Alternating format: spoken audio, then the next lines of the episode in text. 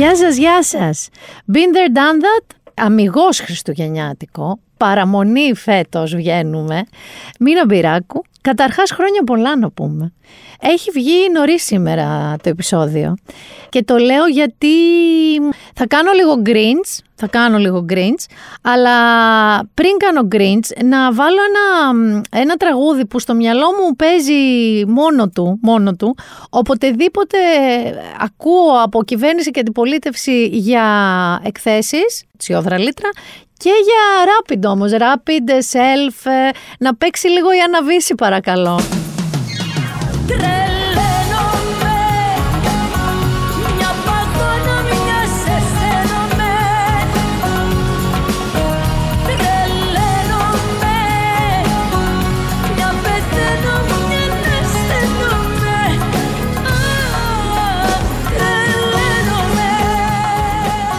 Τρελαίνομαι, διότι εκεί που πηγαίναμε για Χριστουγεννάκια, σένια, γλυκά και ωραία, βέβαια το κάναμε όλο αυτό με την όμικρον παντού στον πλανήτη να τρομάζει τον κόσμο, εμάς γαλατικό χωρικά όχι. Αλλά δεν μας βγήκε τελικά, γιατί εκεί που η κυβέρνηση έλεγε δεν θα πάρουμε μέτρα, τσουπ, βγήκε ο κύριος Πλεύρης και θα πάρουμε μέτρα. Και τα μέτρα, το λέω μη τυχόν και δεν το έχετε ακούσει μέχρι σήμερα, είναι μάσκα παντού. Εσωτερικούς και εξωτερικούς χώρους, θα πούμε κάτι γι' αυτό. Στα σούπερ μάρκετ δε και στα μέσα μαζικής μεταφοράς, απαραίτητα διπλή μάσκα, υποχρεωτική διπλή μάσκα, ή αυτές οι N95, πώς λέγονται, οι πολύ τέλος πάντων, οι high-end, οι πολύ ασφαλείς.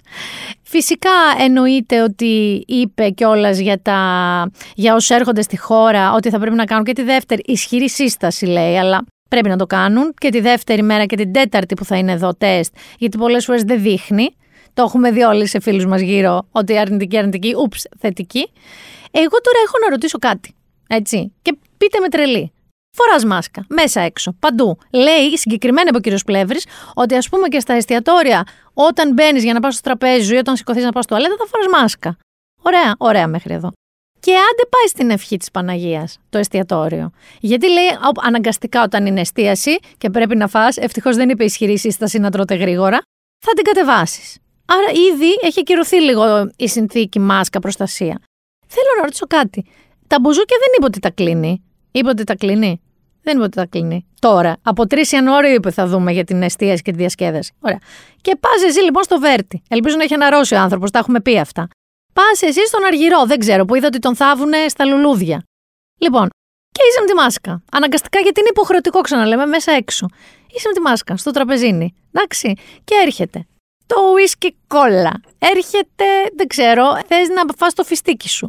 Θες να τραγουδήσεις. Θες να συνεννοηθείς. Θα είσαι στα μπουζούκια με τη μάσκα πάνω κάτω. Και τι νόημα έχει εκεί η μάσκα. Θα σε πάω κι αλλού. Μπαρ.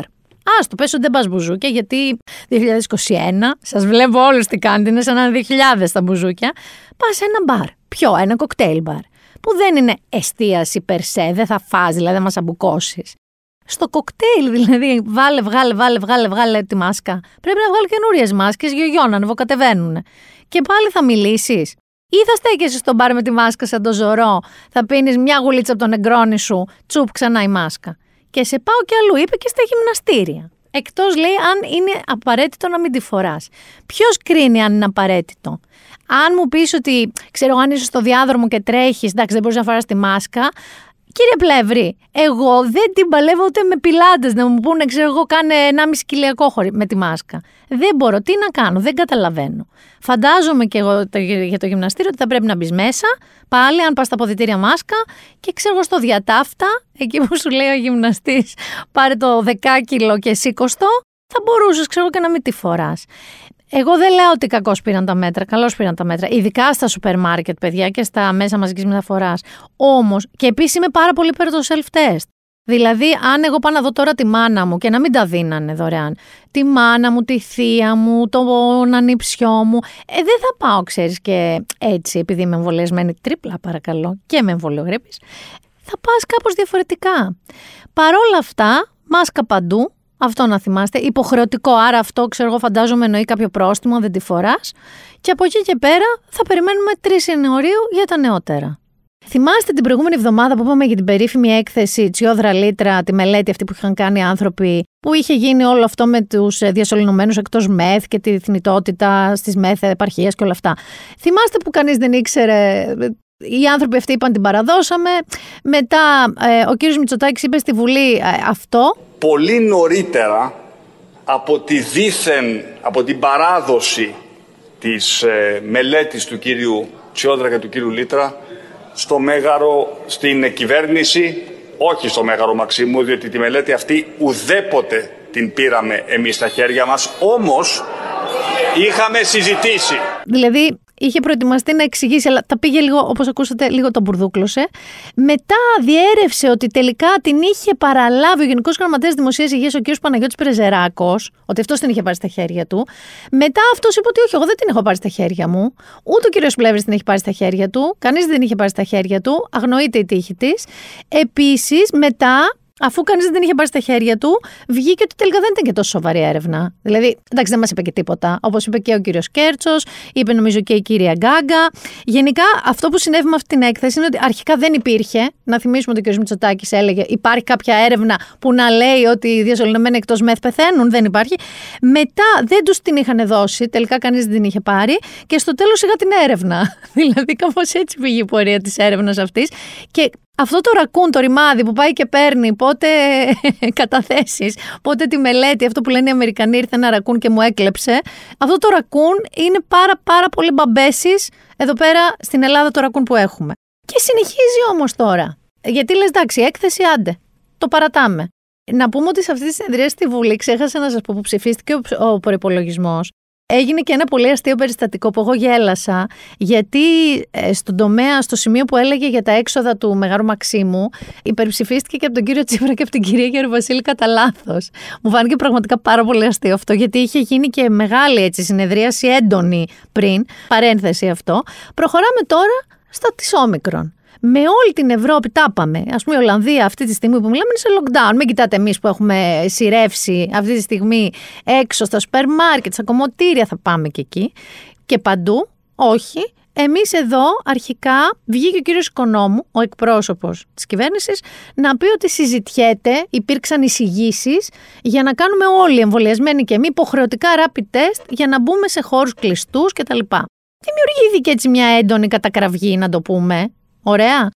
Μετά βγήκε όμως ο κύριος Μητσοτάκης και είπε ότι τελικά, παρά το ότι αδειάζει τον κύριο Οικονόμου που το είπε αυτό, έτσι, το είπε, έκανε δήλωση ο άνθρωπος, λέει ότι παρά τις εισηγήσεις, αποφάσισε ότι αυτό δεν είναι δίκαιο για τους εμβολιασμένους, οπότε θα μας δώσει 2 self-test επιπλέον, σαν τις τιές που σου δίνουν 10 ευρώ, να πας να πεις ένα καφεδάκι τώρα στις γιορτές, 2 επιπλέον self-test, να τα έχουμε να πορευόμαστε τέλος πάντων. Και εντωμεταξύ βγαίνει όμως και η Επιτροπή και λέει: εμείς παιδιά δεν έχουμε συνεδριάσει καν, δεν έχουμε εισηγηθεί τίποτα.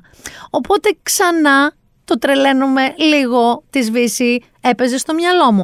Τελικά τι ισχύει? Ισχύει self-test, παιδιά. Αυτό, self-test. Το οποίο τώρα μεταξύ μας, άλλο πως τα έχει κάνει μου την κυβέρνηση. Γιατί θεωρώ ότι ακόμα και στο επίπεδο των εμβολίων, γιατί ακόμα ακούω, εντάξει, έκανα τρίτη δόση, δεν κολλάω τίποτα. Όχι, κολλάς, δεν νοσηλεύεσαι ιδανικά. Αυτό συμβαίνει. Άρα, αν είναι να πάτε τώρα σε οικογενειακά τραπέζια, θα πάω και εκεί. Αν είναι να βρεθείτε με παρέες, αν είναι να βγείτε αυτό, το να κάνετε ένα self-test, τώρα σας το δίνουν αυτά τα 2 έστω δωρεάν, δεν βλάπτει. Γιατί μπορεί να, καταλάβατε, το έχουμε ξαναπεί, μπορεί κάποιος να έχει, μην πάρει στο λαιμό του όλο το σόι, ούτε καν τη θεία που αντιπαθείτε, είναι κρίμα και αυτή να την πάρετε στο λαιμό σας. Και πάμε τώρα στο διατάφτα των Χριστουγέννων. Ελπίζω να το ακούτε νωρίς, διότι η διάθεσή μας, ειδικά την παραμονή, δηλαδή σήμερα, ξεκινάει κάπως έτσι. Jingle bells, jingle bells, jingle all the way. Oh, what fun it is to ride in a one-horse open sleigh. Και καταλήγει κάπως έτσι.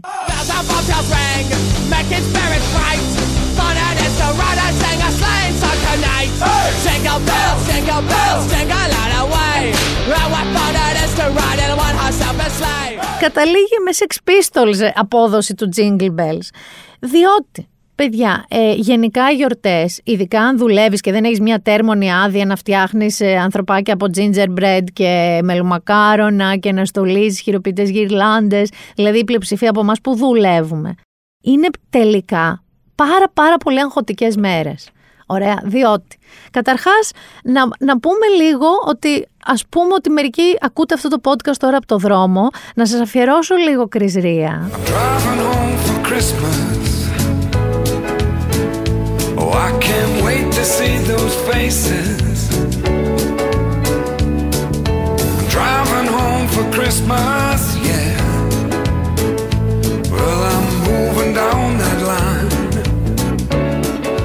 Το driving home for Christmas μπορεί να σας τραβήξει 3 ώρες σήμερα.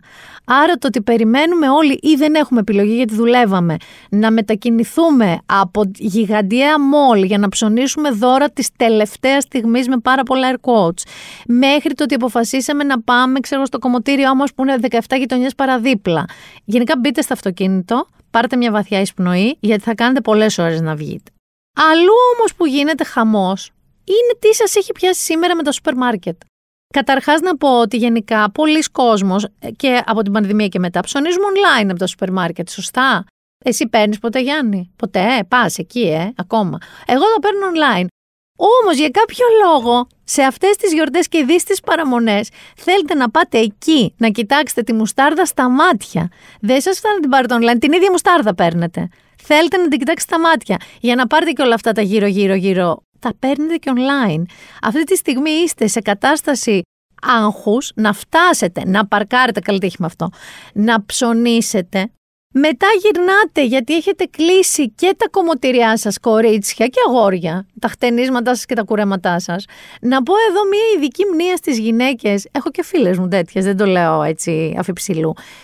Τι σας πιάνει και πάτε παραμονή, όχι απλά άντε για ένα λούσιμο χτένισμα, να κάνετε κούρεμα, αντάβιες, μπαλαγιάς, βαφή, ρίζα, απόρριζα, νύχια, όλα μαζί, παραμονή. Δηλαδή να κάτσετε 7 ώρες στο κομμωτήριο, 5 ώρες στο δρόμο, 4 ώρες στο σούπερ μάρκετ, εντάξει τελείωσε η παραμονή, αυτό ήτανε. Και μέσα σε όλα αυτά, θα μου πείτε πόση γκρίνια, τα λέω για να τα προλάβετε τώρα νωρίς που με ακούτε. Θέλετε να περάσετε και από ένα καφέ, αυτά τα all day, που πίνεις τα μεσημεριανά ρε παιδί με τον καφέ, ένα κρασί με την παρέα λίγο πριν την παραμονή το βράδυ που τελικά καταλήγεται και καταναλώνουμε όλοι, δεν ξέρω, ένα βαρέλι γκλουβάιν και στο τέλος 6 το απόγευμα 7 είμαστε ήδη με νύστα, με υπνηλία και χάλια μαύρα και πάμε εκεί κάπως στο σπίτι, αλλά την άλλη μέρα μας περιμένουν οι γονείς, συνήθως, γονείς, σόγια που είσαι ήδη κουρέλι. Σε κάποιους έχεις ξεχάσει να πάρεις δώρο, καταλήγεις να τη λύσεις κάποια κερία που έχεις στο σπίτι σου, όχι εγώ μια φίλη μου. Γενικά το βράδυ των Χριστουγέννων και την άλλη έχουν έρθει και τίποτα φίλοι σου από το εξωτερικό που δεν έχεις δει, οπότε θα πρέπει να κλείσεις και κάτι να πας εκεί, να σας βάλω κάτι να σας κολλήσει στο μυαλό. Χτυπάει η καρδιά μου δυνατά, και το κορμί μου σε ζητά, θέλω τα βράδια μας καυτά.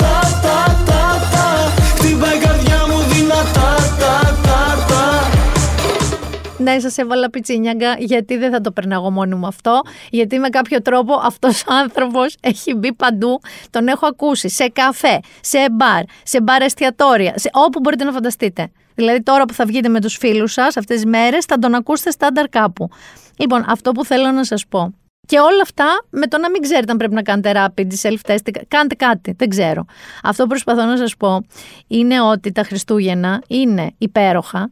Και γλυκά και με θαλπορή και με ζέστη, όχι έτσι όπως τα κάνουμε οι περισσότεροι ενήλικες, που θέλουμε να προλάβουμε τα πάντα. Ναι, να μαγειρέψουμε και κάποιο κρέας, δεν ξέρω, με λωτούς και δαμάσκηνα στην κατσαρόλα, γιατί είδαμε και μία συνταγή που μας άρεσε στην τηλεόραση. Παιδιά, δεν είναι απαραίτητο να τα κάνουμε όλα. Εγώ αυτό είπα φέτος στον εαυτό μου. Ό,τι προλάβω. Και έχω πει και πολλά όχι. Δηλαδή, να πάμε το μεσημέρι για καφέ, το απόγευμα για φαΐ, το βράδυ για φαΐ, μετά για ποτό. Δεν μπορώ, δεν έχω αυτή τη δυνατότητα. Προφανώς τη μαμά μου θα τη δω. Της έχω απαγορεύσει να βάλει μέσα φρούτα στο φαγητό μας, γιατί το έκανα μία χρονιά. Οπότε προσπαθήστε να σας προστατεύσετε, να ξεκουραστείτε και λίγο. Και ξέρω ότι λυσάτε όλοι να διασκεδάσετε. Κι εγώ, η αλήθεια είναι, δεν θα σας το κρύψω. Κι εγώ λυσάω να μπορώ να μπω αμέριμνη κάπου μέσα και να μην με νοιάζει ο κορονοϊός και να μην με νοιάζει τίποτα. Δυσκολεύομαι. Θα το κάνω με μέτρο. Το άλλο που θέλω να σας πω λίγο πριν περάσουμε σε ένα αφιέρωμα που έχουμε κάνει σήμερα, έχω διαλέξει λίγο πριν τα Χριστούγεννα, να κοιτάξουμε λίγο τη χρονιά που πέρασε. Θέλω να σταθώ στην εξέλιξη στο τι έχει συμβεί με το Στάθη Παναγιωτόπουλο. και με κάποιον άλλον. Δεν πρόλαβα να το σχολιάσουμε. Ο Στάθης Παναγιωτόπουλος αυτή τη στιγμή λοιπόν κατηγορείται από 9 γυναίκες. Γιατί αυτό συμβαίνει. Κάνει μία την αρχή και φτάνουμε και ανοίγουν στόματα και ανοίγουν στόματα και ανοίγουν στόματα. Η εξέλιξη λοιπόν με τον Στάθη Παναγιωτόπουλο είναι ότι του ασκήθηκε ποινική δίωξη σε βαθμό κακουργήματος για όλη αυτή την υπόθεση. Ο ίδιος εμφανίστηκε μόνος του στην αστυνομία, να πούμε πώς έγιναν τα πράγματα. Ακολούθησε μετά τους αστυνομικούς στο σπίτι του που πήγανε να κάνουν κατάσχεση στους υπολογιστές τους, στις κάρτες μνήμης, όλες αυτές τις ωραιότητες. Και μετά επανήλθε στην αστυνομία όπου και συνελήφθη, έμεινε στο κρατητήριο ένα βράδυ, εμφανίστηκε στον εισαγγελέα και ο εισαγγελέας του άσκησε ποινική δίωξη σε βαθμό κακουργήματος. Και μάλιστα είναι για την υπόθεση ανάρτησης βίντεο και φωτογραφίων ερωτικού περιεχομένου με πρώην συντρόφους στο διαδίκτυο. Κατηγορείται, να σας πω και την κατηγορία συγκεκριμένα, για το αδίκημα της ανακοίνωσης δεδομένων προσωπικού χαρακτήρα που αφορούν τη σεξουαλική ζωή φυσικών προσώπων κατ' εξακολούθηση με σκοπό βλάβης άλλου. Εντάξει, ο ίδιος δήλωσε μέσα στο δικηγόρο του συντετριμμένος και ότι έχει μετανιώσει πάρα πολύ για αυτά τα πάρα πολύ κατακριτέα τα οποία διέπραξε. Εγώ θα σταθώ σε δύο πράγματα, παιδιά, εδώ πέρα. Πρώτον, στο πόσο γρήγορα. Θέλω να θυμηθούμε λίγο όλοι, να προσπαθήσουμε να θυμηθούμε πριν 3 χρόνια, αν συνέβαινε κάτι τέτοιο. Αν θα έβγαινε ποτέ στην επιφάνεια, έτσι, για κάποιον γνωστό άνθρωπο. Και μετά, πόσο όλο αυτό θα άρχιζαν να ακούγονται και καλά γιατί βγήκαν τώρα και γιατί κάτσανε να τραβηχτούν τα βίντεο κτλ. Αυτό που εμένα με έχει εντυπωσιάσει θετικά, σε καμία περίπτωση ο Στάθης Παναγιωτόπουλος και το τι έκανε, είναι το εξής.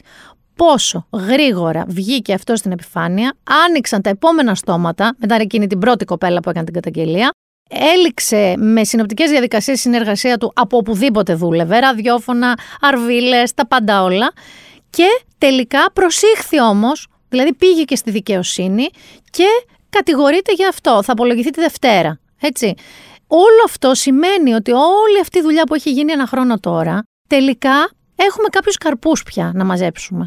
Και από τη μεριά των γυναικών που λένε ότι όχι, θα μιλήσω, δεν με ενδιαφέρει ποιος είναι, θα τα πω. Και από τη μεριά του κόσμου που όλο και λιγότερο ακούμε αυτές τις χοντράδες και τη φόραγε και γιατί πήγε μόνη της και γιατί το θυμήθηκε τώρα και γιατί έκατσε. Όλες αυτό το victim blaming και αυτό τείνει να εκλείψει. Είναι πια περιθώριο οι φωνές τέτοιες που ακούγονται και η δικαιοσύνη δρά γρήγορα σε αυτά τα περιστατικά. Όλα αυτά μαζί εγώ θα τα κρατήσω για καλό. Τώρα το πόσο συντετριμμένος είναι, γιατί όλοι νοιαζόντουσαν κιόλας για το πώς είναι. Παιδιά, συγγνώμη που θα σας το πω αυτό. Δύο πλευρές, τα έχουμε ξαναπεί. Δύο ξεκάθαρες πλευρές. Ένας που κάνει κακό σε έναν άλλο άνθρωπο και ένας άνθρωπος που παθαίνει το κακό. Με ποιον από τους δύο λέτε ότι είναι έτσι πιο αυτονόητο να είστε? Λοιπόν, αυτά είναι τα νέα του Στάθη Παναγιωτόπουλου. Να θυμηθούμε βέβαια εδώ, ότι για να πω τα πράγματα και πώς είναι, ότι πριν λίγα επεισόδια με τη Δέσποινα Δήμα στην ανασκόπηση στην τηλεοπτική. Είχαμε βγάλει νικητές στους ραδιοαρβίλες της χρονιάς για το πώς τα πηγαίνανε τόσο πάρα πολύ καλά και με την ώρα που παίζανε και με το υλικό που είχανε και τέλος πάντων ήταν νικητές. Αμ δε. Και το άλλο που σας είχα ζαλίσει στα αυτιά, το Sex and the City και πόσο δεν γεράσανε, δεν κάνανε, δεν δείξαν και πάρ' τον κάτω και τον Chris Noth. Μην τον λέτε North στα κανάλια. Δεν έχει ρο άνθρωπος, λέγεται Chris Noth, ο Mr. Big, ο οποίος για όποιες και όποιους δεν το είδατε, κατηγορείται και αυτός ξεκάθαρα για βιασμούς κιόλας και παρενόχληση αλλά και βιασμούς. Αργήσανε λίγο τα κορίτσια τους Sex and the City να βγουν δημόσια και να πάρουν μια θέση για αυτό που έγινε. Τελικά βγήκανε και η θέση τους ήταν ξεκάθαρη, λακωνική και σαφής υπέρ των θυμάτων. Και το ότι μίλησαν το είδαν πολύ θετικά και είπαν να μιλούν οι γυναίκες και ότι η σκέψη τους είναι με τα θύματα. Δηλαδή δεν αναφέρθηκαν ποτέ και καθόλου στον Chris Noth. Και στον αντίποδα αυτών των δύο, γιατί θα προσπαθήσω να βρίσκουμε και καλά πράγματα, θέλω λίγο να στείλω αγωνιστικούς χαιρετισμούς στον Πανετολικό. Στον Πανετολικό, εκεί στο Αγρίνιο, Νάνση, στην πατρίδα σου. Οι οποίοι οι ποδοσφαιριστές της ομάδας εμφανίστηκαν με πανό, μάλλον χαρτόνια, μιλώντας για τις γυναικοκτονίες, ότι τη σκότωσε γιατί έθιξε τον ανδρισμό του, γιατί του ζήτησε να χωρίσουν. Όλες αυτές οι φρικτές δικαιολογίες που ζούμε και βλέπουμε πήραν θέση οι ποδοσφαιριστές του Πανετολικού για αυτό και ήθελα να τους δώσω πολλά συγχαρητήρια. Σας έταξα αφιέρωμα, θα δείτε τι αφιέρωμα. Μπορεί να την ψηλιαστείτε λίγο και από το τραγούδι με το οποίο θα τον υποδεχτούμε. What's new, pussycat? Whoa, whoa, whoa. What's new, pussycat? Whoa. Συνήθως σαν άνθρωπος, δεν πολύ συμπαθώ τις ανασκοπείς, τις βαριέμαι και λίγο, να είμαι ειλικρινής. Φέτος υπάρχει μια πολύ βασική διαφορά. Δεν θυμάμαι καν τι έγινε το 20 και τι έγινε το 21. Το 20 με το 21 στο μυαλό μου είναι μία χρονιά, ίσως και καμία χρονιά. Όμως, επειδή ακριβώς μάλλον έγιναν πάρα πολλά, Μάνο Χωριανόπουλε. Έγιναν πολλά. Ο διευθυντής του News 24/7, σας αγαπάει πάρα πολύ ο κόσμος, το έχεις παρατηρήσει αυτό? Εμένα? Ναι. Εσένα προσωπικά θέλω να σε βγάλω φωτογραφίες, βίντεο, να σε δούνε. Όχι, το μέσο που είσαι διευθυντής. Κερδίζει και κερδίζει και κερδίζει. Το βλέπουμε. Και έχετε καλύψει λοιπόν όλη αυτή την ειδησιογραφία, mm-hmm. η οποία, ρε παιδί μου, εσένα σου συμβαίνει αυτό να λες έγινε αυτό και να λες τώρα έγινε το 20 το 21? Κοίτα, όσον αφορά την καθημερινότητά μας και τον κορονοϊό που έχει εισβάλλει εδώ και καιρό και στη ζωή μας, και δεν φεύγει, η αλήθεια είναι ότι και εγώ το παθαίνω αυτό που είπες. Δηλαδή μπερδεύομαι. Δεν ξέρω κάποια πράγματα αν τα έχουμε πει, αν τα έχουμε ξαναπεί το 20 και αν είναι για το 21. Αυτό έχω πάθει ακριβώς και γι' αυτό θεωρώ ότι είναι μία από τις χρονιές που μου αρέσει και θέλω να κάνω μία ανασκόπηση της χρονιάς. Να βάλω ένα όριο πότε ξεκίνησε το 21 και τι έγινε. Καταρχάς να σε ρωτήσω κάτι, έχει το παραμικρό καλό μέσα αυτή η ανασκόπηση? Έχει, ναι. Δυσκολεύτηκα λίγο. Έχει κάποια καλά. Και ίσως γι' αυτό αξίζει κιόλας να ξεχωρίσει από το προηγούμενο έτος, γιατί πάντα γεγονότα μεγάλα υπάρχουν. Το θέμα είναι τα γεγονότα να προκαλούν και κάποιο είδους αλλαγές. Σωστό. Στον τρόπο που βλέπουμε τα πράγματα. Σωστό. Οπότε προς το καλύτερο συνήθως. Ελπίζω.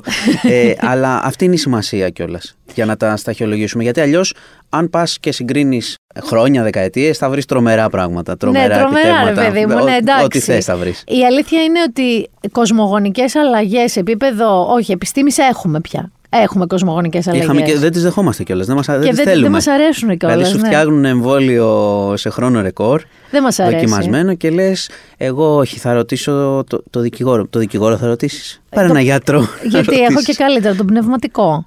Εκεί είναι. Που ρωτάς και τον πνευματικό. Αυτό είναι πολύ κακό, αλλά εξηγήσιμο. Γιατί σου λέει ο πνευματικός έχει απευθείας σύνδεση με πάνω. Οπότε. Λοιπόν, ας προχωρήσουμε γρήγορα. Θες να ξεκινήσουμε από το 1, 2, 3 καλά που είχαμε το 22, να το πάμε λίγο γλυκά? Ναι. Κοίτα, ένα καλό βασικό είναι ότι... Το 22 είπα, παιδιά. Το 22 με περίμενε, θα τα δούμε. Το 22 πούμε του χρόνου. Βιάστηκα, το 21. Λοιπόν, το 21, ένα καλό που υπάρχει, το οποίο όμως προκύπτει από πολύ άσχημα γεγονότα και αποκαλύψεις, είναι η αλλαγή. Όλο αυτό το κίνημα του Μητού, οι αποκαλύψεις για ανθρώπους που δεν ξέρω, τους είχαμε ψηλά, μας άρεσαν, μπαίνανε στα σπίτια μας, τους βλέπαμε στα θέατρα κτλ. Το είπα και πριν αυτό ακριβώς, ότι αυτό που λένε το Kill Your Idols, Kill Your Darlings, αφέτος, δηλαδή ανθρώπους που είχαμε στο απειρόβλητο και ξαφνικά εκτέθηκαν, δημιούργησε αρχικά έντονη φασαρία, πολύ φασαρία και βοή, και αισθάνεσαι όμως και εσύ ότι αλλάζουν πράγματα πλέον. Ναι, με επώδυνο τρόπο. Αλλά αν σκεφτείς πόσα θύματα δεν το σκέφτονταν καν να μιλήσουν, πιθανότητα δεν θα μιλούσαν και ακόμα και στους οικείους τους και το κουβαλάγαν αυτό κάθε μέρα και χρόνια. Αυτό είναι μια θετική αλλαγή που προκύπτει βέβαια από χρόνια καταπίεσης, ψεμάτων, προβλημάτων που είχαν όλα αυτά τα... Και victim blaming, οι γυναίκες, έτσι. Βέβαια. Αυτό είναι κάτι που αλλάζει πλέον και okay, εντάξει. Βάζει και ένα κακό στο μυαλό μας, ότι έχεις ένα είδωλο και λες ότι ξέρεις, μπορεί αύριο το πρωί να εκτεθείς. Θέλω να σου πω κάτι πολύ καλό απλό. Σε μια παρέα και μετά να σου λένε, να σου πω, λοιπόν, το θυμάσαι αυτόν που τον θαύμαζες. Θα σου πω το εξής και μόνο το εξής. 3 επεισόδια πριν αυτό το podcast κάναμε μία ανασκόπηση με τη Δέσποινα Δήμα για την τηλεόραση. Εκεί λοιπόν είχαμε βγάλει στο τέλος 3 νικητές της χρονιάς. Ήταν η Ράδιο Αρβίλα. Μία εβδομάδα μετά έγινε αυτό με τον Στάθη Παναγιωτόπουλο. Το είπα και πριν. Και βγαίνει το Sex and the City, έχουμε κάνει χαμό και επιστρέφουν τα κορίτσια. Και πάρ' τον κάτω, τον Chris Noth, τον Mr. Big. Αυτό που λες είναι αυτό ακριβώς. ότι πλέον κρατάς μια πισινή για όλους. Περιμένεις να δεις. Δεν σημαίνει ότι σταματάς να θαυμάζεις, αλλά δεν είναι κανείς πια στο πυρόβλητο. Αυτή είναι η διαφορά. Ναι, και είναι η αιώνια συζήτηση ότι πια ξεχωρίζεις. Σ' αρέσει το έργο. Ο άνθρωπος μπορεί να το έχουμε ζήσει πάρα πολλές φορές. Εντάξει, αυτές τις δύο περιπτώσεις ζεις και χωρίς αυτούς. Ναι, αυτό λέω. Σιγά το έργο. Αλλά είναι σημαντικό όμως αυτό. Mm-hmm. Ότι υπάρχει πια ένα βήμα. Ότι θα φοβούνται και. Γιατί με άνθρωποι με εξουσία σε όλους τους χώρους υπάρχουν και τώρα. Αλλά ότι μπορεί να είναι λίγο πιο μαζεμένοι, μπορεί να γλιτώσεις μερικά θύματα. Αυτό είναι ένα θετικό σε μια χρονιά έτσι, δύσκολη. Ναι. Θα σου πω ένα άλλο θετικό. Που okay, είναι κάθε χρόνο και πολλοί λένε αν, πώς το λένε, σε κάνει υπερήφανο ένας αθλητής. Εντάξει, μπορεί να μην σε κάνει αυτό που λένε εθνικά υπερήφανο, δεν το δέχομαι πάντα αυτό, είναι υπερβολή το ότι σε κάνει εθνικά υπερήφανο. Γιατί μπορεί να σε κάνει εθνικά υπερήφανο να υπάρχει εργασία, να υπάρχει καλή υγεία, να υπάρχει καλή παιδεία. Αλλά δεν ξεχνάς και πώς σε κάνει να αισθάνεσαι. Και είναι πολύ σημαντικό. Αυτό. Δηλαδή όταν βλέπεις το Γιάννη Αντετοκούμπο να ανεβαίνει σε αυτή την κορυφή που πριν 25 χρόνια που ήμασταν μικροί βλέπαμε ξέρω εγώ τον Μάικλ Τζόρνταν και λέγαμε αυτός πόσο είναι μακριά είναι. Είναι οριακά άνθρωπος. Ναι, ναι, πόσο μακριά είναι. Και βλέπεις αυτό το παιδί και όχι μόνο βλέπεις αυτό, αλλά ξέρεις το story του και βλέπεις και πώς μιλάει και μετά. Δηλαδή θα μπορούσες εύκολα να μπει τώρα από την πόρτα και να σου πει τι γίνεται παιδιά, τι κάνετε εδώ πέρα, ναι. Να πάμε για ένα καφέ και τα λοιπά. Δεν... Και έχει κάνει αυτό. Όπως και πολλοί άλλοι αθλητές μας. Αυτό είναι πάντα θετικό και είναι φωτεινές στιγμές σε μια χρονιά. Τώρα, είδες, ξεκίνησαμε δύο θετικά και δεν είναι και τόσα πολλά. Δηλαδή, αρχίζουν και φθήνουν. Ναι, δεν ξέρω πού να σε πάω. Κοίταξε. Σε αυτά που έχουμε ετοιμάσει. Θέλω να με πας σε αυτά που... Θα ξεκινήσουμε από αυτό που συζητάνε όλοι. Εντάξει, δεν θα μείνουμε πάρα πολύ. Ναι, μην μείνουμε γιατί δεν υπάρχει και τίποτα δεδομένο πια. Όχι μόνο αυτό, δεν υπάρχει και τίποτα που να αισθάνεσαι, ξέρεις, ότι σε μια μέρα μαρμότας, αλλά παράλληλα αλλάζει κιόλας. Δηλαδή έχει και μια μετάλλαξη. Όχι ποτέ προς το καλό, Ναι, στη μέρα της μαρμότας τουλάχιστον μετά από 5 φορές ξύπνημα ο Μάρε ήξερε τι θα κάνει. Ακριβώς. Πήγαινε, λίστευε, έπιανε, έλεγε τις σωστές ατάκες. Τώρα εδώ ζεις το ίδιο και λες τα λάθος πράγματα, ας πούμε, κάθε μέρα. Το 21... Γιατί αλήθεια προσπαθώ. Τι είχαμε στον κορονοϊό που δεν είχαμε το 20, στην περίπτωση του κορονοϊού. Εντάξει, ήταν το ξάφνιασμα. Ξεκίνησε το 21 λες, ναι, όχι το 20. Ναι, το 21. Είχαμε τα εμβόλια για όλους. Το εμβόλιο για όλους. Πολύ βασικό. Είχαμε μια τεχνογνωσία, υποτίθεται, από lockdown. Θα χρειαστεί να είναι, αλλά δεν ξέρω τι θα γίνει μετά. Ναι, ας μην το συζητήσουμε αυτό, γιατί αυτό είναι πρόβλεψη. Τώρα είπες να κάνουμε ανασκόπηση. Δηλαδή, μπορούμε να σας μαυρίσουμε με την ανασκόπηση. Πολύ δεν χρειάζεται εύκολα, με την πρόβλεψη. Ναι. Λοιπόν, ήταν πράγματι είναι ένα θαύμα αυτό που έχει γίνει με τα εμβόλια. Το πόσο γρήγορα το έκαναν. Και λένε το κάνανε γρήγορα. Ναι, βέβαια. Όλες οι δυνάμεις, όλοι οι επιστήμονες, όλα τα χρήματα πέσανε εκεί. Ναι, έγινε ένα επικών διαστάσεων focus. Ναι. Έγινε όπως το λες. Και μετά από τόσο καιρό κιόλας έχει ελεγχθεί το εμβόλιο. Σε 7 δισεκατομμύρια, ναι. 8 δισεκατομμύρια ανθρώπους. Δηλαδή, αν λένε, ναι, μας κάνουν πείραμα. Ναι, ναι, έχει γίνει το καλύτερο πείραμα όλων των εποχών. Έχει πάει καλά. Και παρά τα αυτά λέμε ότι αρνούμαστε και έχουμε το τείχος ανοσίας. Δεν έχει επιτευχθεί όπως έπρεπε. Θα έχει τελειώσει ο κορονοϊός. Όχι, φαίνεται από τις μεταλλάξεις. Αλλά... Εγώ λέω πάντα ότι αν είχαν γλιτώσει και παγκοσμίως και στην Ελλάδα μερικές χιλιάδες άνθρωποι παραπάνω και οι άλλοι ήμασταν, ξέρω εγώ, με ένα συνάχη κτλ. Μέχρι να εξασθενήσει ο ιός, θα ήταν μια τεράστια νίκη. Βέβαια. Οπότε είμαστε σε αυτό το σημείο. Είμαστε σε αυτό το σημείο σε σχέση με το φόβο της πρώτης χρονιάς και την αβεβαιότητα. Έχουμε τώρα κάποια όπλα και μια προοπτική. Το 20 ξεκίνησε ο πόλεμος, το 21 είχαμε ένα όπλο. Ναι, το αυτό. 22 ελπίζω να το είχαμε ευχηθεί και πέρσι. Εγώ δεν εύχομαι, θέλω να ξέρεις. Θα τελειώσουμε, λέει, το καλοκαίρι. Έχω πει στον εαυτό μου ότι δεν θα ξαναπώ να φύγει το ρημάδι το 20, δεν θα ξαναπώ τίποτα. Δηλαδή μετά το πώς έκανα γυριστεί το 21 στο 20 και κανείς δεν το είχε προβλέψει, δεν ξαναεύχομαι τίποτα εγώ για καμία χρονιά. Ας έρθει και θα δούμε, έτσι είμαι.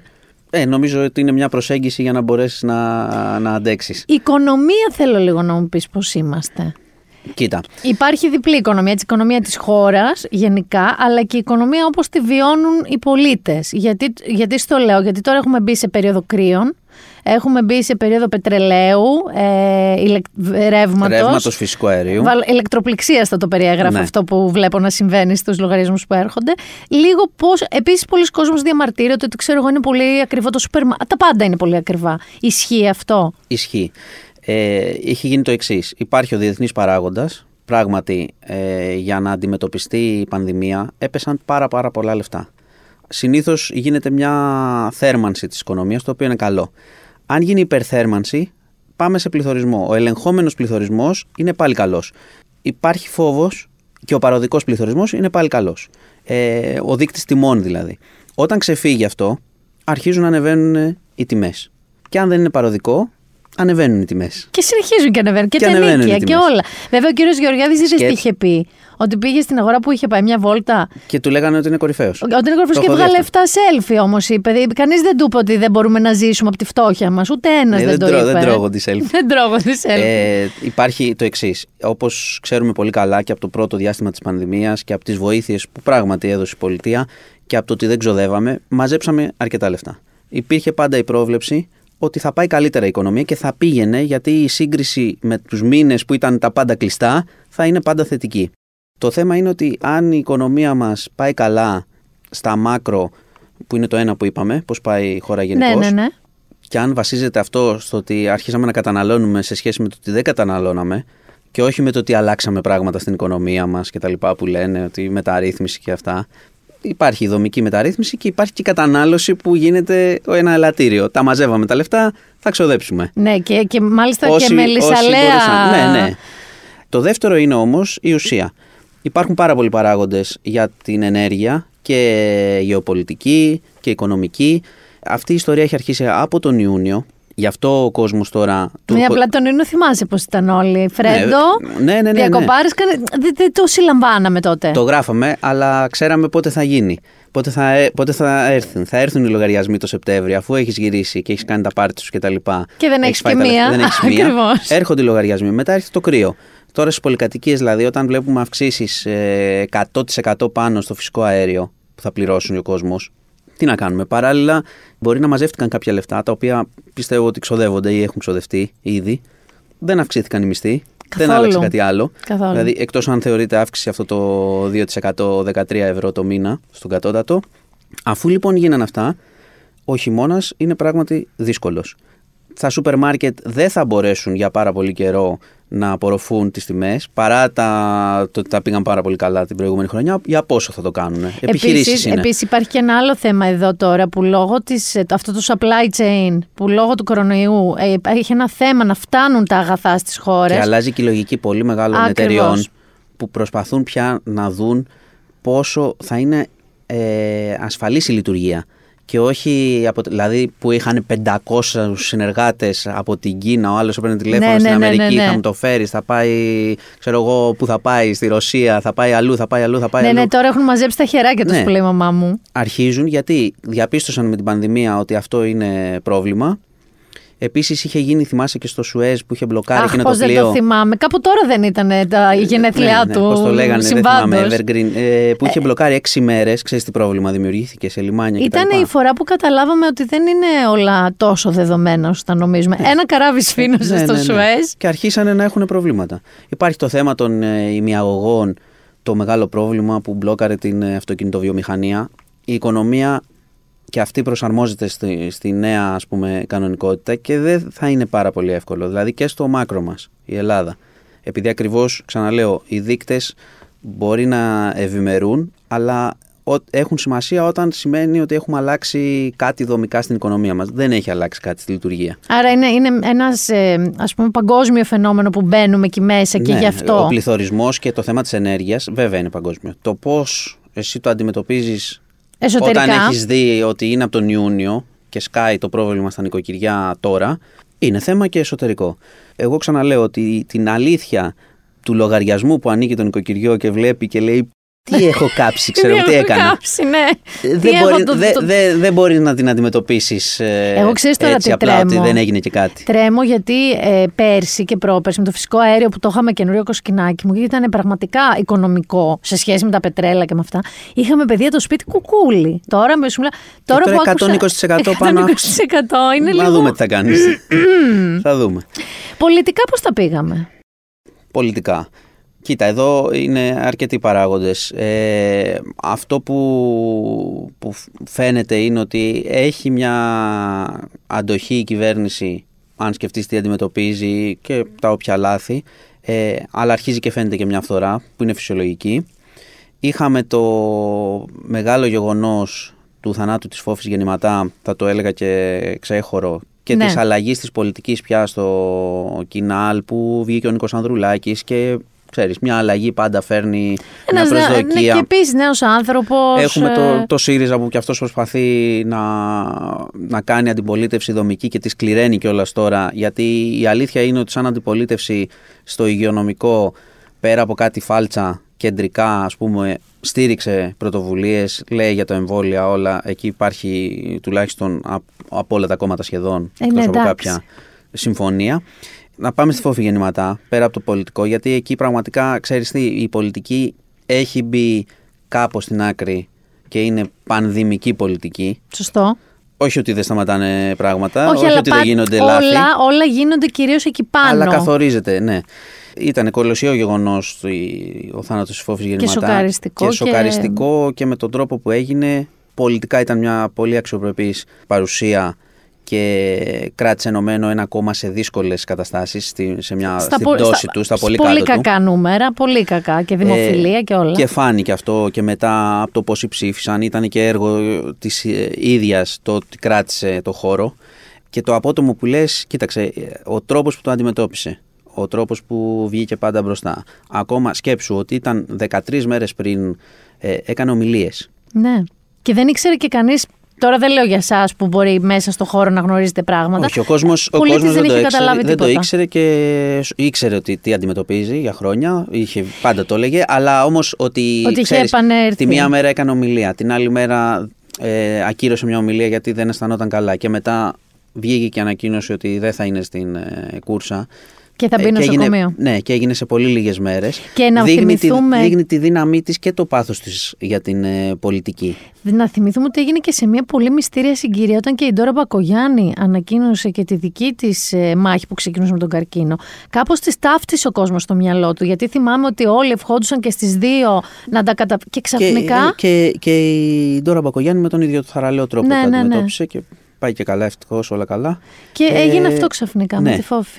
Ναι, σου λέω, η Φώφη Γεννηματά είναι το πόσο θαραλέα βγήκε μπροστά και από την άλλη ξαναλέω ότι η παρουσία της πολιτική δεν είναι πολύ εύκολο, ξέρεις αυτό, να έχεις μια τόσο αξιοπρεπή παρουσία. Ήταν αντιπολιτευτική, ήταν σκληρή όταν χρειαζόταν, ήταν μια πολύ καλή παρουσία. Και δεν είχαμε και άλλη γυναίκα αρχηγό κόμματος.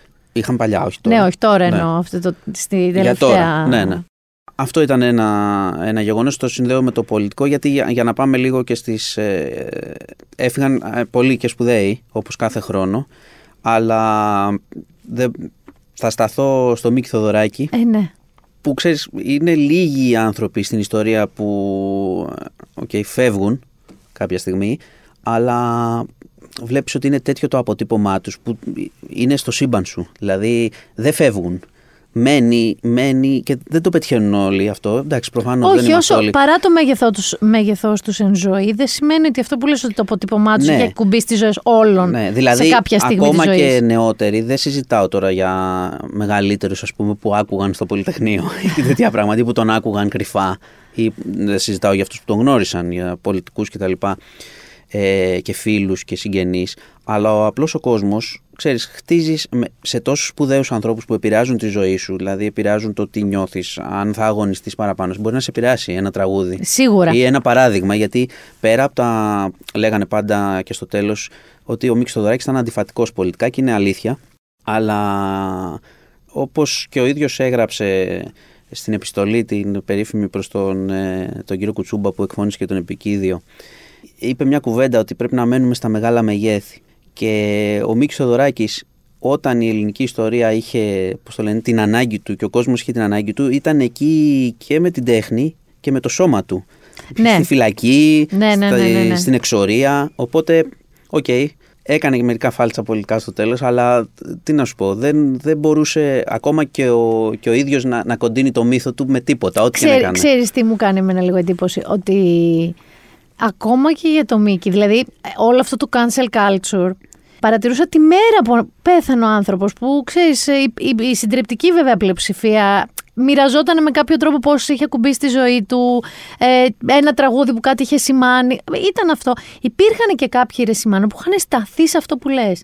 Δηλαδή στις αλλαγές, ας πούμε, κάποιες πολιτικών πεπιθήσεων ή προσεγγίσεων. Εντάξει, τώρα έχουμε πρόσβαση και σε όλες τις γνώμες λόγω των social. Αυτό. Δηλαδή θα ακούσεις, δεν μπορείς να υπάρχει κάτι 100% να συμφωνήσουμε ποτέ σε τίποτα. Ακόμη και αν είναι, πούμε ότι έξω είναι μέρα τώρα, θα πει ένας είναι νύχτα γιατί ξέρω εγώ. Γιατί στο άλλο ημισφαίριο είναι νύχτα. Έτσι νομίζω εγώ, είναι νύχτα. Εγώ νύχτα θέλω. Ο Μίκης Θεοδωράκης είναι δύσκολο να τον συλλάβεις. Δηλαδή, όσο κοιτάς τι έχει κάνει, πού έχει πάει, πόσα έχει γράψει, γιατί και από τη μουσική του πολλά δεν τα γνωρίζουμε. Ναι. Ο ίδιος του άρεσε η συμφωνική πάρα πολύ. Πόσοι την ξέρουμε, δεν την ξέρουμε. Όχι. Αυτό που μένει το συνόψισε πάρα πολύ καλά ο ίδιος, γιατί ήταν και πολύ ωραίος στις ιστορίες, όλοι το λένε. Αυτό που είπε, ότι να κρατήσουμε τα μεγάλα μεγέθη, μπορείς να αν θες εσύ μπορείς να βάλεις το μικροσκόπιο και να πεις την τάδε χρονιά έκανα αυτό άσχημα και εγώ αν ήμουνα και ζούσα 96 χρόνια και ήμουνα στο επίκεντρο θα τα έκανα όλα σωστά. Εγώ δεν το έχω δει ποτέ αυτό ιστορικά, δηλαδή οι μόνοι ήρωες που μπαίνουν σε μπλουζάκια είναι αυτοί που φεύγουν νωρίς. Όλοι που φτάνουν σε μια ηλικία μετά για όλους λένε κάτι, κάνουν λάθη. Ναι, απλά ο Μίκης Θεοδωράκης νομίζω ότι ήταν μεγαλύτερος και από τον ίδιο τον Μίκη Θεοδωράκη. Δηλαδή από τον άνθρωπο, αυτό που ήταν, το DNA του, αυτό που άφησε ήταν μεγαλύτερο και από τον ίδιο. Και ξαναλέω ότι είναι πολύ εύκολο να είσαι τέλειος στο πληκτρολόγιο, αλλά μπορεί να μιλάς με έναν άνθρωπο που κινδύνεψε να πεθάνει, που πήγε φυλακή, που πήγε εξορία. Που ενέπνευσε, έγραφε τραγούδια και βρίσκανε δύναμη και ζωή άνθρωποι που πράγματι μπαίνανε μπροστά σε τάγκς, ας πούμε. Και ακούγανε αυτά. Ναι. Και νιώθανε καλύτερα και νιώθανε έτοιμοι. Το οποίο είναι μαγικό ότι ακόμα και τώρα, δηλαδή αν ακούσεις, ξέρω εγώ, κομμάτια του Θεοδωράκη, αυτά τα επαναστατικά στο σπίτι σου, σου δημιουργείται μια μη λογική επιθυμία και ανάγκη να βγεις να κάνεις κάτι. Ναι, σε συγκινούν. Αυτό είναι και το μεγαλοφιές, ας πούμε. Οπότε, γι' αυτό ξαναλέω, είναι η χρονιά, θα μπορούσε να λέμε ότι είναι η χρονιά που έφυγε ο Μίκης Θεοδωράκης. Είναι τόσο σπουδαίο αυτό το γεγονός. Το 21 πέρα από τους κορονοϊούς κτλ. Ναι. Είναι αυτή η χρονιά. Τι άλλα έχουμε? Κοίτα, έχουμε και διεθνώς. Είχαμε, να μην το ξεχάσουμε πριν πάμε στα διεθνή, ότι είχαμε τις μεγάλες φωτιές στην Εύβοια. Πολύ μεγάλη καταστροφή. Ήταν το 21 αυτό, ναι, ήταν το καλοκαίρι. Ναι. Η παράλληλη πυρκαγιά στη Βαριμπόμπη, η διαχείριση που όλοι ξέρουμε. Ξέρεις τι, όταν κάτι είναι επαναλαμβανόμενο, γιατί και οι πολύ μεγάλες καταστροφές επαναλαμβάνονται. Οι πλημμύρες, οι φωτιές. Το κακό είναι ότι στην Ελλάδα επαναλαμβάνονται με τον ίδιο τρόπο, γίνονται οι ίδιες κουβέντες, οι ίδιες προετοιμασίες, οι ίδιες ευθύνες και μετά το ξανακάνουμε. Αυτό ήθελα να σε ρωτήσω, επειδή αυτή τη φορά είχαμε και συγκλονιστικές εικόνες πια. Είχαμε και τηλεοπτικές καλύψεις άλλου τύπου που είδαμε πράγματα, ομιλίες με ανθρώπους, είδαμε πραγματικά εικόνες αποκάλυψης. Θα μου πεις και πότε δεν είδαμε. Έχεις δίκιο. Αυτό οδήγησε σε κάποιες αλλαγές. Γιατί θυμάσαι ότι τώρα. Αυτό θα το δούμε. Εγώ πάντα λέω ότι συζητάμε σε λάθος χρόνους όλα αυτά τα πράγματα. Δηλαδή πρέπει το καλοκαίρι να συζητάμε για τις πλημμύρες και το χειμώνα για τις φωτιές. Δεν είμαι πολύ αισιόδοξος. Όχι τίποτα άλλο. Ήρθαν και αυτοί οι Ρουμάνοι και μας δείξαν πώς να το κάνουμε. Θυμάσαι τι έγινε με τους Ρουμάνους πυροσβέστες. Έπρεπε να ξανάρθουν όταν τους δίρανε τους πυροσβέστες, να δίνουμε Ρουμάνους. Είχαν φύγει αυτοί όταν δίραμε τους εποχικούς που λένε. Γιατί αυτοί ξέρουν, το λένε ότι εμείς πρέπει να μπούμε, να γίνουν προσλήψεις πριν το καλοκαίρι με τις φωτιές. Όχι, εμείς θέλουμε εκεί και χωρίς να είναι εκπαιδευμένοι. Ναι. Και να είναι και τέλειοι και κακοπληρωμένοι. Αυτό που νομίζω ότι, ας πούμε, εντός εγωγικών μπορεί να αλλάξει είναι ότι με αφορμή τους Ρουμάνους αλλά και τους Γάλλους και όλες τις χώρες που έστειλαν βοήθεια στην περίπτωση της Εύβοιας, ότι είδε πια και ο κόσμος, διάβασε, έμαθε διαφορετικές και νεότερες τεχνολογίες και τεχνικές αντιμετώπισης των πυρκαγιών. Είδαμε πολλούς πυρολόγους βέβαια και στα social media που είχαν όλοι γνώμη. Εννοείται αυτό. Αλλά ήταν όμως μεγάλη η καταστροφή. Ήταν αυτό. Ήταν μεγάλη, γιατί υπήρξε πράγματι, το οποίο είναι πολύ σημαντικό, να υπάρχει μια επιλογή εκένωσης, δηλαδή να μην έχεις θύματα. Έχουμε ζήσει και πολύ το μάτι και όλα αυτά στο παρελθόν. Αλλά δεν μπορεί να είναι η μόνη τακτική. Δηλαδή, αν είναι η μόνη τακτική, πάνε να φύγουμε όλοι. Και σκαούνε. Ναι. Γιατί από ένα σημείο και μετά αυτό γινότανε. Ναι, αυτό έγινε κατά κόρον. Και μετά έβλεψε έναν άνθρωπο που έλεγε, ξανά σου πω, μου κάει και η δουλειά μου, μου κάει και το σπίτι μου και είμαι ζωντανός και σε ένα κάρβουνο. Δεν ξέρω πώς θα ζήσω. Και γι' αυτό μετά από ένα σημείο και μετά, γιατί ήταν και πάρα πολλές μέρες. Εκεί ήταν σοκαριστικό το πόσες μέρες συνέβαινε. Πολλές, ναι. Ότι έβλεψε από ένα σημείο και μετά ανθρώπους που δεν φεύγανε. Και δεν τους λέγανε, μα βλέπουμε τι κάνετε, μας διώχνετε και θα τα αφήσετε να καούν. Και εγώ δεν φεύγω και θα πάρω ένα λάστιχο. Εκεί εγώ είχα φοβηθεί ότι μπορεί να είχαμε. Ναι. Όχι. Ξαναλέω, είναι σημαντικό το υπέρτατο να σωθούν οι άνθρωποι. Αλλά το κράτος που ετοιμάζεται τώρα για τις φωτιές το καλοκαίρι, θα πρέπει να έχει και κάποια άλλα σχέδια για τις φωτιές που θα έρθουν, γιατί θα έρθουν. Είναι πολύ απλό. Ήταν και αυτή η χρονιά, άλλο ένα κακό. Από άποψη παγκόσμια. Είχαμε σίγουρα η αποχώρηση των Αμερικανών από το Αφγανιστάν μετά από τόσα χρόνια, με τον τρόπο που έγινε, που θύμιζε πάλι Βιετνάμ. Ταινία βασικά. Και είναι το Αφγανιστάν που πάντα πάνε, ναι, και φεύγουν. Πάνε οι Ρώσοι, πάνε οι Αμερικάνοι. Και Ταλιμπάν ξανά. Και μετά Ταλιμπάν. Ξανά.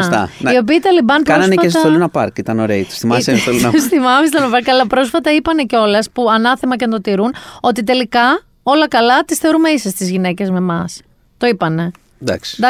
Ναι, δηλαδή υπόθηκε. Αυτό είναι σίγουρα ένα από τα γεγονότα της χρονιάς. Ένα πολύ μεγάλο είναι σίγουρα η αποχώρηση της Μέρκελ και για τις ευρωπαϊκές ισορροπίες. Δεν νομίζω ότι έφερε τεράστιες αλλαγές, απλά κράταγε σταθερά το τιμόνι και καθυστερούσε σε πολλά πράγματα. Δηλαδή σε εμάς οι Έλληνες έχουν δίκαια παράπονα, από τη μία. Απ' την άλλη, αν αυτοί που είναι υπέρ του ευρώ, που είναι οι περισσότεροι στην Ελλάδα, το χρωστάνε αρκετά, ότι αυτή έλεγε ότι δεν θα το κάνουμε. Δεν ξέρω αν το έλεγε για την αγάπη προς εμάς. Καταλάβαινε ότι το σύστημα θα έχει μεγάλο πρόβλημα με το ευρωπαϊκό. Ναι.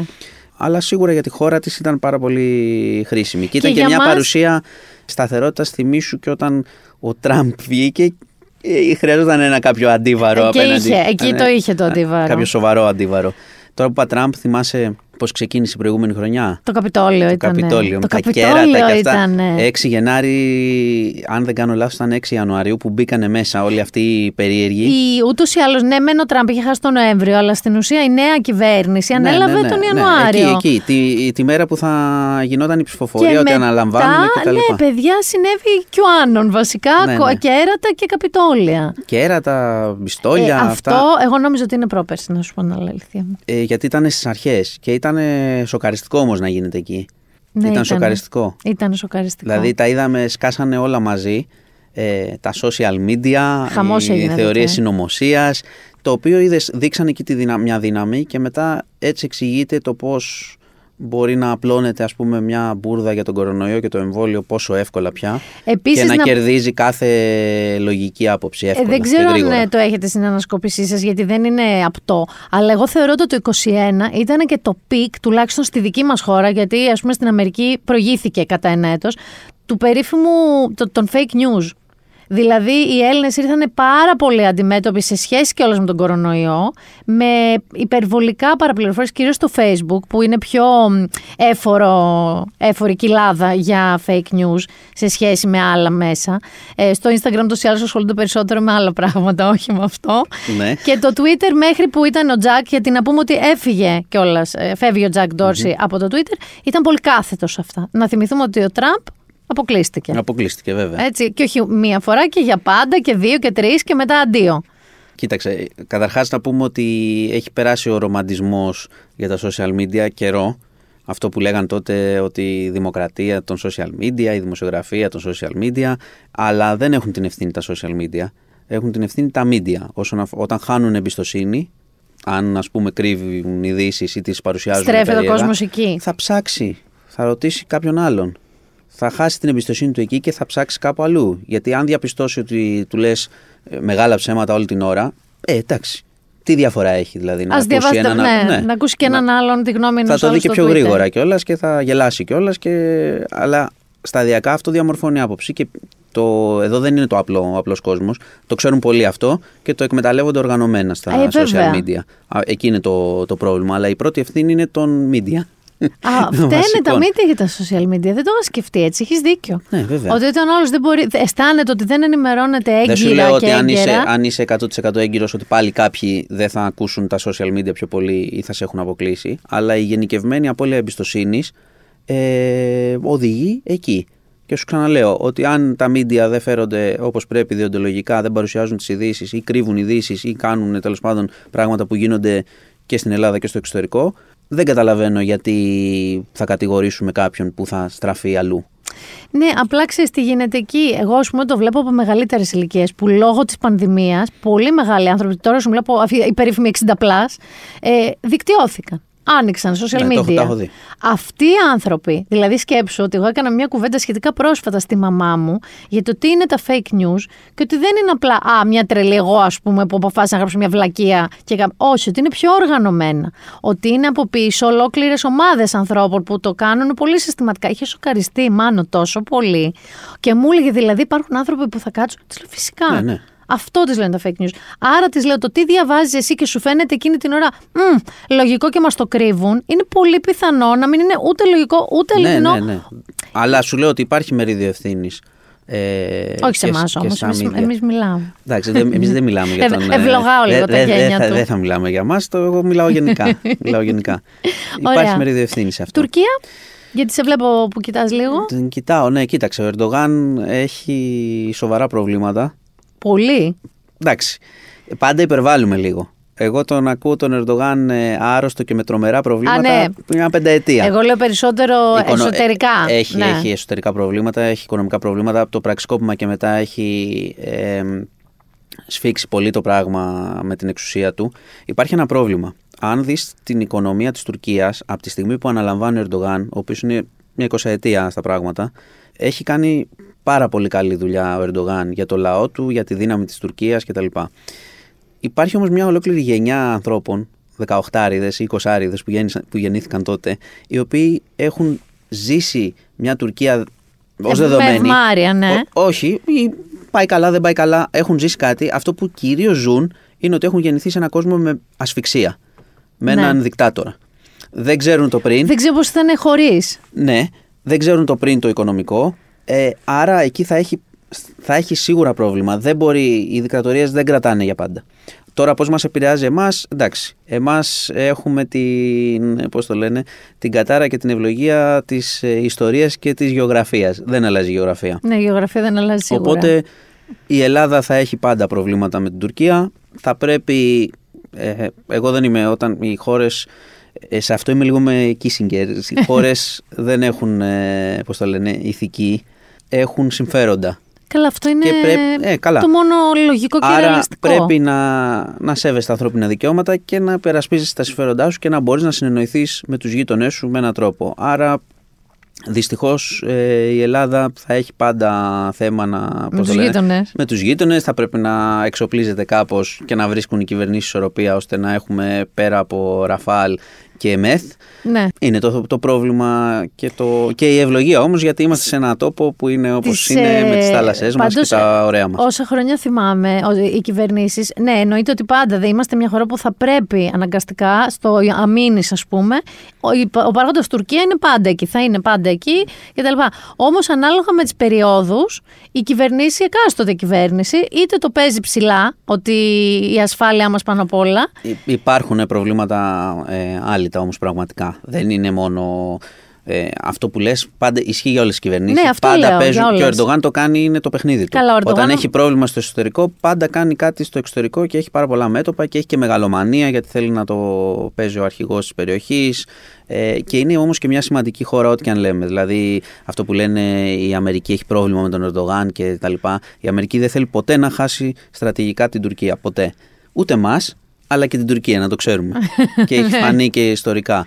Και έχουμε και πολλά άλλα τα προβλήματα και στη θάλασσα και το Κυπριακό που πάντα επειδή είναι το Κυπριακό το αφήνουμε πίσω. Είναι ένα τεράστιο πρόβλημα εισβολής και κατοχής. Αν ο Ερντογάν φύγει, με κάποιο τρόπο. Ναι, οι διάδοχες καταστάσεις. Δεν ξέρουμε τι μπορεί να είναι στην Τουρκία. Δεν ξέρουμε. Αν θα είναι πολιτικό, αν θα είναι στρατιωτικό. Δεν νομίζω ότι μπορεί κάποιος να βάλει το χέρι του στη φωτιά βάσει της ιστορίας της. Δεν μπορούμε να προβλέψουμε τίποτα εκεί. Ναι, και ούτε μπορούμε να προβλέψουμε αυτός που θα αναλάβει πώς θα είναι με την Ελλάδα. Εγώ ξαναλέω ότι ένα πρόβλημα ιστορίας και γεωγραφίας οι πολιτικοί μπορούν να το διαχειρίζονται με έναν τρόπο. Αλλά δεν μπορούν να το εξαφανίσουν. Όχι, σίγουρα. Και δεν ξέρω οποιαδήποτε λύση προς ποια κατεύθυνση μπορεί να είναι. Ωραία. Τι άλλο έχει συμβεί το 21? Τι άλλο έχει συμβεί το 21? Δεν ξέρω, τα φαντάζομαι τηλεοπτικό τέτοια διάφορα τα έχετε... Τα έχουμε καλύψει, αλλά θέλω απλά να μου πεις μια γνώμη. Όχι τόσο ειδησιογραφική, με την έννοια της άνθησης ξανά. Όλου, κυρίως των καναλιών, ήταν η τεράστια άνθηση φέτος. Δηλαδή το 21 ήταν μια χρονιά της τηλεόρασης. Παντού, και σε επίπεδο εκπομπών και σε επίπεδο ειδησιογραφικών και ενημερωτικών και infotainment και μόνο entertainment, αλλά και πάρα πολλές σειρές. Κοίτα, νομίζω ότι πρώτον ο κόσμος ήταν πάρα πολύ σπίτι για διάφορους λόγους, οπότε και τα κανάλια έδωσαν πράγματα. Ναι, και είχε νόημα. Επίσης να θυμηθούμε ότι έχουν περάσει και χρόνια αρκετά που είχαμε να δούμε τέτοια άνθηση, γιατί νομίζω η χειρότερη χρονιά, αν θυμάμαι, ήταν εκεί κοντά στο 12-11. Που είχαμε τη φοβερή οικονομική κρίση και ήταν για μια. Επαναλήψεις, ναι, είχαν όλα τα κανάλια, μαζεύονταν. Τίποτα δεν είχαν. Ήταν άσχημα για αρκετά χρόνια αυτό το οικονομικό. Οπότε τώρα νομίζω βρήκανε λόγο να επενδύσουν και ήταν αρκετά σημαντικό και ήταν και ωραίο το αποτέλεσμα. Σε πολλά κανάλια. Είχες και υπερβολικά πάρα πολλές επιλογές, θα έλεγα. Ναι. Αν βάλεις μέσα και τα streaming και όλα αυτά που βλέπουμε πια στα σπίτια. Εντάξει, τα streaming είναι άλλη κουβέντα. Επίσης, να πούμε και δύο λόγια για τον πολιτισμό. Για πες γι' αυτό, ναι. Αυτό που έχω να πω είναι ότι είδα πάρα πολλές προσπάθειες να κινηθούν παράλληλα, να κινηθούν αλληλέγγυα, να αντέξουν και πάρα πολλοί ηθοποιοί. Πέρασαν, θέλω να πω αυτό που εγώ το είδα οικονομικά, γιατί δεν έχω τόση γνώση σε βάθος. Πέρασαν πάρα πολύ δύσκολα οι άνθρωποι του πολιτισμού και μάλιστα αδικήθηκαν πολλές φορές. Δηλαδή κλείνανε θέατρα. Έκλεινε, παιδί μου, η εστίαση. Όχι, τηρούνταν. Πέρα από την εστίαση, σου λέω. Και στην εστίαση, μπράβο. Στα θέατρα, τηρούνταν τα μέτρα. Αυτό θέλω να σου πω. Τα θέατρα είναι ανέκαθεν. Και ήταν τα πρώτα που κλείνανε. Ακριβώς, συνέχεια. Και κλείνανε. Και ήταν πιο εύκολο και να ελεγχθούν. Και δεν στηρίχτηκαν και οικονομικά. Ναι. Οπότε θυμάμαι ότι είδαμε παραστάσεις online και τέτοια, αλλά κακά τα ψέματα. Τώρα δεν συγκρίνεται.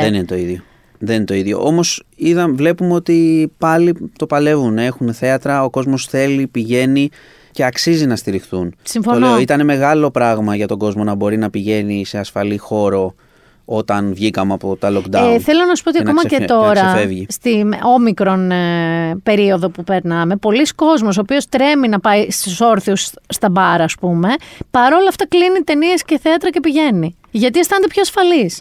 Ναι, γιατί τηρούνται, έχει αποστάσεις. Να βλέπω, εδώ ήρθε και η Μόνικα Μπελούτσι, δεν μπορώ να μην το αναφέρω. Μπράβο, είχε έρθει και η Μόνικα Μπελούτσι.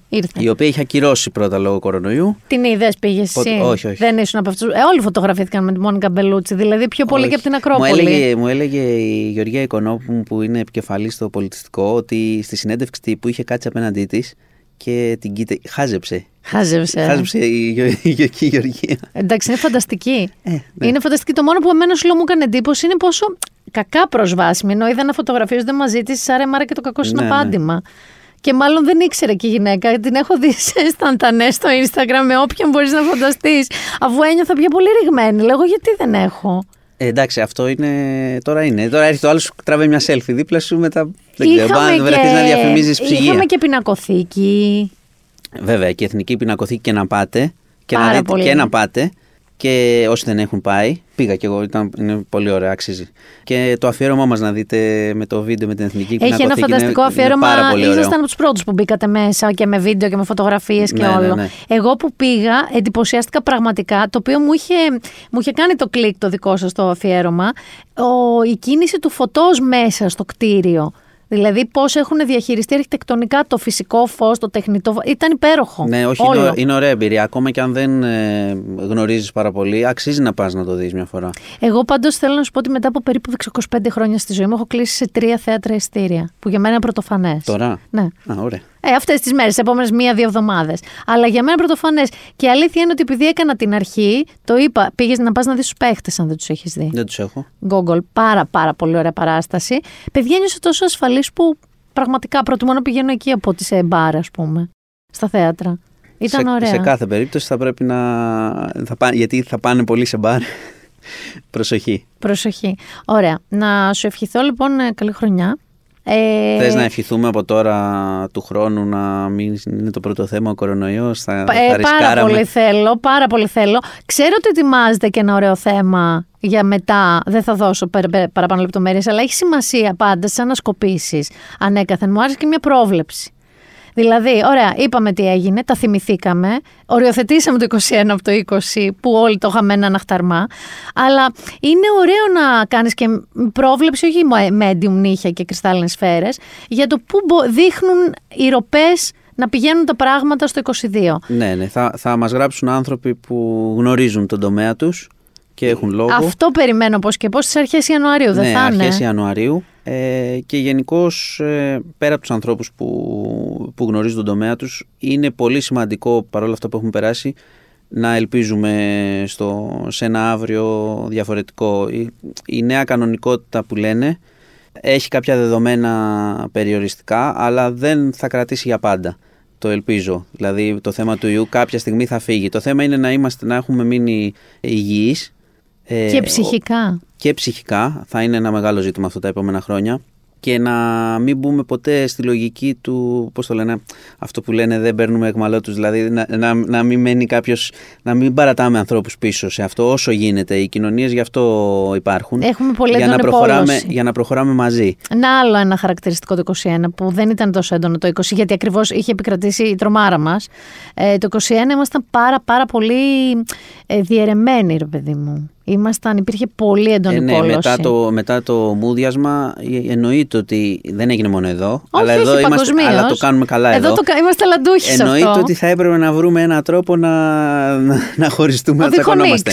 Να σου πω κλείνοντας ότι, για να γυρίσουμε πάλι στο πρώτο θέμα, ότι μου προκάλεσε τρομερή έκπληξη το θέμα και του φανατισμού και του αριθμού των αντιεμβολιαστών στην Ελλάδα. Ισχύει. Δεν το περίμενα, παρά ότι λένε, και αυτό δείχνει ότι μερικές φορές δεν καταλαβαίνουμε τις αλλαγές που γίνονται και στην κοινωνία. Δηλαδή και παλιά, άντε πετύχαινες κανέναν και σου έλεγε ναι, εγώ δεν θέλω στο σώμα μου και τέτοια, αλλά ήταν. Όχι, ρε, ήταν παραφωνία, μια τοξητά παραφωνία. Και είχαν και μια. Πολλές φορές υπήρχε και μια επιχειρηματολογία του στυλ. Ξέρεις, να σου πω, εγώ τρώω όλη μέρα σαλάτες και αυτά και είμαι στη φύση και δεν θέλω φάρμακα γενικώς κτλ. Αλλά έβρισκες έναν στο τόσο. Ναι, και οι περισσότεροι σκεφτόμαστε. Μα δεν είναι αυτά τα επιχειρηματολογία. Πάμε στο στρατό, μας κάνει 3 εμβόλια. Κάνουν τα παιδιά μικρά, 13. Γλιτώνουν 50 αρρώστιες. Και ξαφνικά βρίσκεις ένα φοβερό πράγμα. Δεν βάζω μάσκες, δεν θα κάνω, με θέλουν εμένα. Ποιος σε θέλει, τι σε νοιάζει, τι το νοιάζει. Ο Bill Gates ξυπνάει και κοιμάται με σένα. Ναι, να σε σώσουν θέλουν. Μα εμένα δύο πράγματα μου έκανε εντύπωση. Δεν μου έκανε εντύπωση που χωριστήκαμε, δηλαδή το περίμενα. Όχι, μου έκανε εντύπωση πρώτον οι ηλικίες, δηλαδή το περίμενα από μεγαλύτερους. Δεν το περίμενα τόσο από νέους ανθρώπους οι οποίοι έχουν πρόσβαση στο ίντερνετ 24 έως το 24ωρο να λένε τέτοια πράγματα. Και το δεύτερο που με εντυπωσίασε είναι ότι δεν είναι τόσο οι αμφιβολίες για μια τεχνολογία, ξέρω εγώ, το εμβόλιο είναι καινούριο. Όχι τόσο αυτό. Οι θεωρίες συνωμοσίας, η οποία θα έπρεπε αυτές να είναι περιθωριοποιημένες, αυτή θα έπρεπε να είναι λίγη, και δυστυχώς είναι πολύ περισσότερο από ό,τι εγώ περίμενα. Οι συνωμοσιολόγοι δηλαδή. Γιατί είναι άλλο να έχεις αμφιβολίες για το εμβόλιο, είναι άλλη κατηγορία ανθρώπου, και άλλο αυτοί οι οποίοι βλέπουν παντού μια παγκόσμια συνωμοσία. Παρ' όλα αυτά, πρέπει και αυτοί με τα μέτρα και με τον εμβολιασμό των άλλων που προσπαθούν να χτίσουν την ανοσία να σωθούν. Πόσα, θα πάμε και για τέταρτη μάλλον, ξέρω. Θα πάμε αν χρειαστεί. Εγώ βάρεσα και τη γρήπη ενδιάμεσα, δεν ξέρω, δηλαδή έκανα και τη γρήπη τώρα το εμβόλιο. Εγώ έκανα προχθές την Τρίτη, είμαστε μια χαρά. Εντάξει, γερή και δυνατή. Του χρόνου εδώ θα είσαι πάλι. Ελπίζω κι εγώ, ελπίζω κι εσύ, ελπίζω να μην μπούμε τη λέξη κορονοϊός του χρόνου. Μπορεί να πούμε, θυμάσαι που λέγαμε για τον κορονοϊό? Μπράβο, αυτό θα είναι πολύ καλό. Έτσι θα το πούμε. Λοιπόν, Μάνος Χωριανόπουλος, διευθυντής του News 24/7. Υγεία και καλή χρονιά.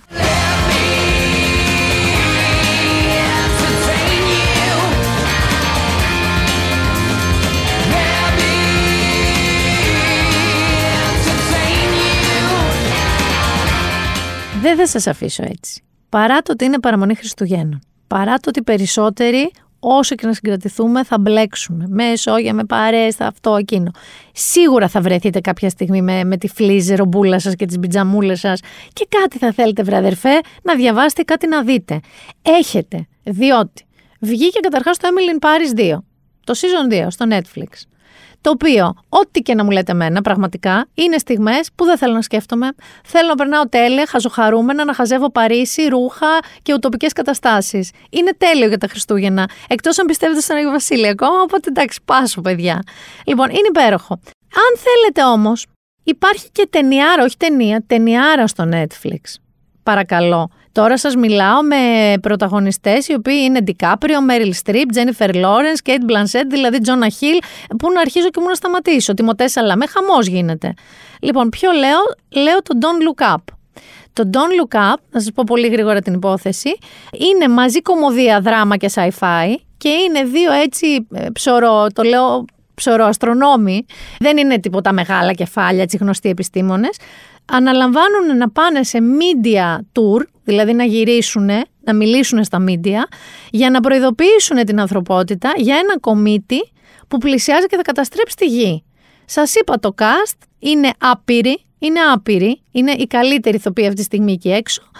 Είναι στο Netflix, είναι ένα βήμα από το τηλεκοντρόλ σας, με τις μπιτζαμούλες σας. Και κάτι ακόμα που είναι στο Netflix, για εσάς που θέλετε να νιώσετε λίγο παραπάνω και να μην έχετε πολύ αμερικανιά, είστε πιο του ευρωπαϊκού, αν αγαπήσατε τον Grande Bellezza και το Youth του Sorrentino, πρέπει οπωσδήποτε να δείτε, παιδιά, το Χέρι του Θεού στο Netflix, που είναι η πιο αυτοβιογραφική του ταινία, έχει πάρα πολλά αυτοβιογραφικά στοιχεία. Μάλιστα, ο ίδιος ο Sorrentino είπε ότι δεν αντέχει να ξανακάνει τέτοια ταινία που θα ξεκυμνώσει τα μέσα του. Και είναι ένα νεαρό παιδί, είναι όλο αυτό στην Νάπολη, μια οικογένεια, θυμίζει πολύ Τσιόλη, παιδιά, σε στιγμές, γιατί η μισή ταινία έχει αυτή το σουρεαλισμό του Sorrentino και η άλλη μισή ταινία είναι πάρα πολύ τρυφερή και συναισθηματική. Και περιγράφει τη ζωή του με την οικογένειά του, το σόι του, τον αδερφό του, την ενηλικίωσή του λίγο που περνάει την εφηβεία και αυτά και την άφηξη του Μαραντόνα στην Νάπολη. Και τι καταλυτικά έκανε αυτό τόσο στον ίδιο, στην οικογένειά του και στην πόλη. Υπέροχη ταινία, το Χέρι του Θεού, να το δείτε. Don't Look Up, άλλη ταινία, αμερικανιά, αλλά από αυτές τις λίγο πιο quirky, πιο περίεργες. Και Emily in Paris για τη χαρά της ζωής, το τίποτα, το no thinking. Δεν θα σας αφήσω όμως αυτή τη φορά και χωρίς βιβλίο. Και μάλιστα αυτή τη φορά το βιβλίο είναι γλυκό, είναι πολύ ωραίο. Είναι από τις εκδόσεις Δώμα, λέγεται «Αυτό είναι ευτυχία», είναι του Niall Williams. Να σας πω λίγο την υπόθεση. Τέλη της δεκαετίας του 50 και στη Φάχα, ένα μικρό χωριό της Ιρλανδίας, όπου η ζωή έχει μείνει ίδια και παράλλαχτη σχεδόν για 1000 χρόνια, ακόμα περιμένουν ένα θαύμα. Τον ερχομό του ηλεκτρικού. Μια μεγάλη Τετάρτη όμως, εντελώς αναπάντεχα και σχεδόν ανεπαίσθητα, συντελείται ένα θαύμα ακόμα μεγαλύτερο. Σταματάει να βρέχει. Μα για το 17χρονο Νόου, ο οποίος έχει βρει καταφύγιο στο χωριό του παππού και της γιαγιάς του, ένα τόπο που η κομμωδία της ζωής αναβλύζει δίπλα ακριβώς στις τραγωδίες της, τα θαύματα δεν έχουν τέλος. Την ώρα, λέει, που τη ζεις, μερικές φορές μπορεί να πιστέψεις ότι η ζωή σου δεν είναι και τίποτα σπουδαίο. Είναι τετριμένη και συνηθισμένη. Και σίγουρα θα μπορούσε ή θα έπρεπε να είναι καλύτερη με τον ΑΒ τρόπο. Όλοι έτσι ζούμε. Λείπει η προοπτική που του επιτρέπει στον οποιοδήποτε νόημα να αναδυθεί, γιατί την ώρα που ζεις υπάρχει μόνο η αίσθηση και σπουδή και αμεσότητα. Δηλαδή, απλά βιώνουμε τη ζωή μας. Όλοι αγωνιζόμαστε διαρκώς και μολονότι αυτό συνεπάγεται μια λίγο πολύ σταθερή ροή από αποτυχίες, μάλλον δεν πρόκειται για κάτι και τόσο τρομερό, αν σκεφτείς ότι τελικά συνεχίζουμε να αγωνιζόμαστε. Να σας πω λίγο κριτικές. Οι Financial Times για το βιβλίο αυτό είπαν ένα σαγηνευτικό βιβλίο που θέλει να το απολαύσει αργά-αργά. Οι New York Times είπαν ότι είναι ένα μεγαλό καρδομυθιστόρημα. Και η Washington Post είπε ότι στα μισά του βιβλίου συνειδητοποίησε ότι αν δεν σταματούσα να υπογραμμίζω αποσπάσματα, ολόκληρο το βιβλίο θα κατέληγε υπογραμμισμένο. Αυτό είναι ευτυχία. Νομίζω ότι είναι το πιο ωραίο βιβλίο για να διαβάσετε λίγο πριν γυρίσει ο χρόνος. Και κατά τα άλλα, παιδιά, ραντεβού και την επόμενη παραμονή. Εδώ θα είμαστε και παραμονή πρωτοχρονιάς. Να χαιρετήσουμε το 2021 και όπως είπαμε με το Μάνο να μην προβλέψουμε και ευχηθούμε τίποτα για το 2022. Γιατί είδατε και το αυγό που βρήκανε στην Κίνα. Τι να ευχηθούμε για το 2022.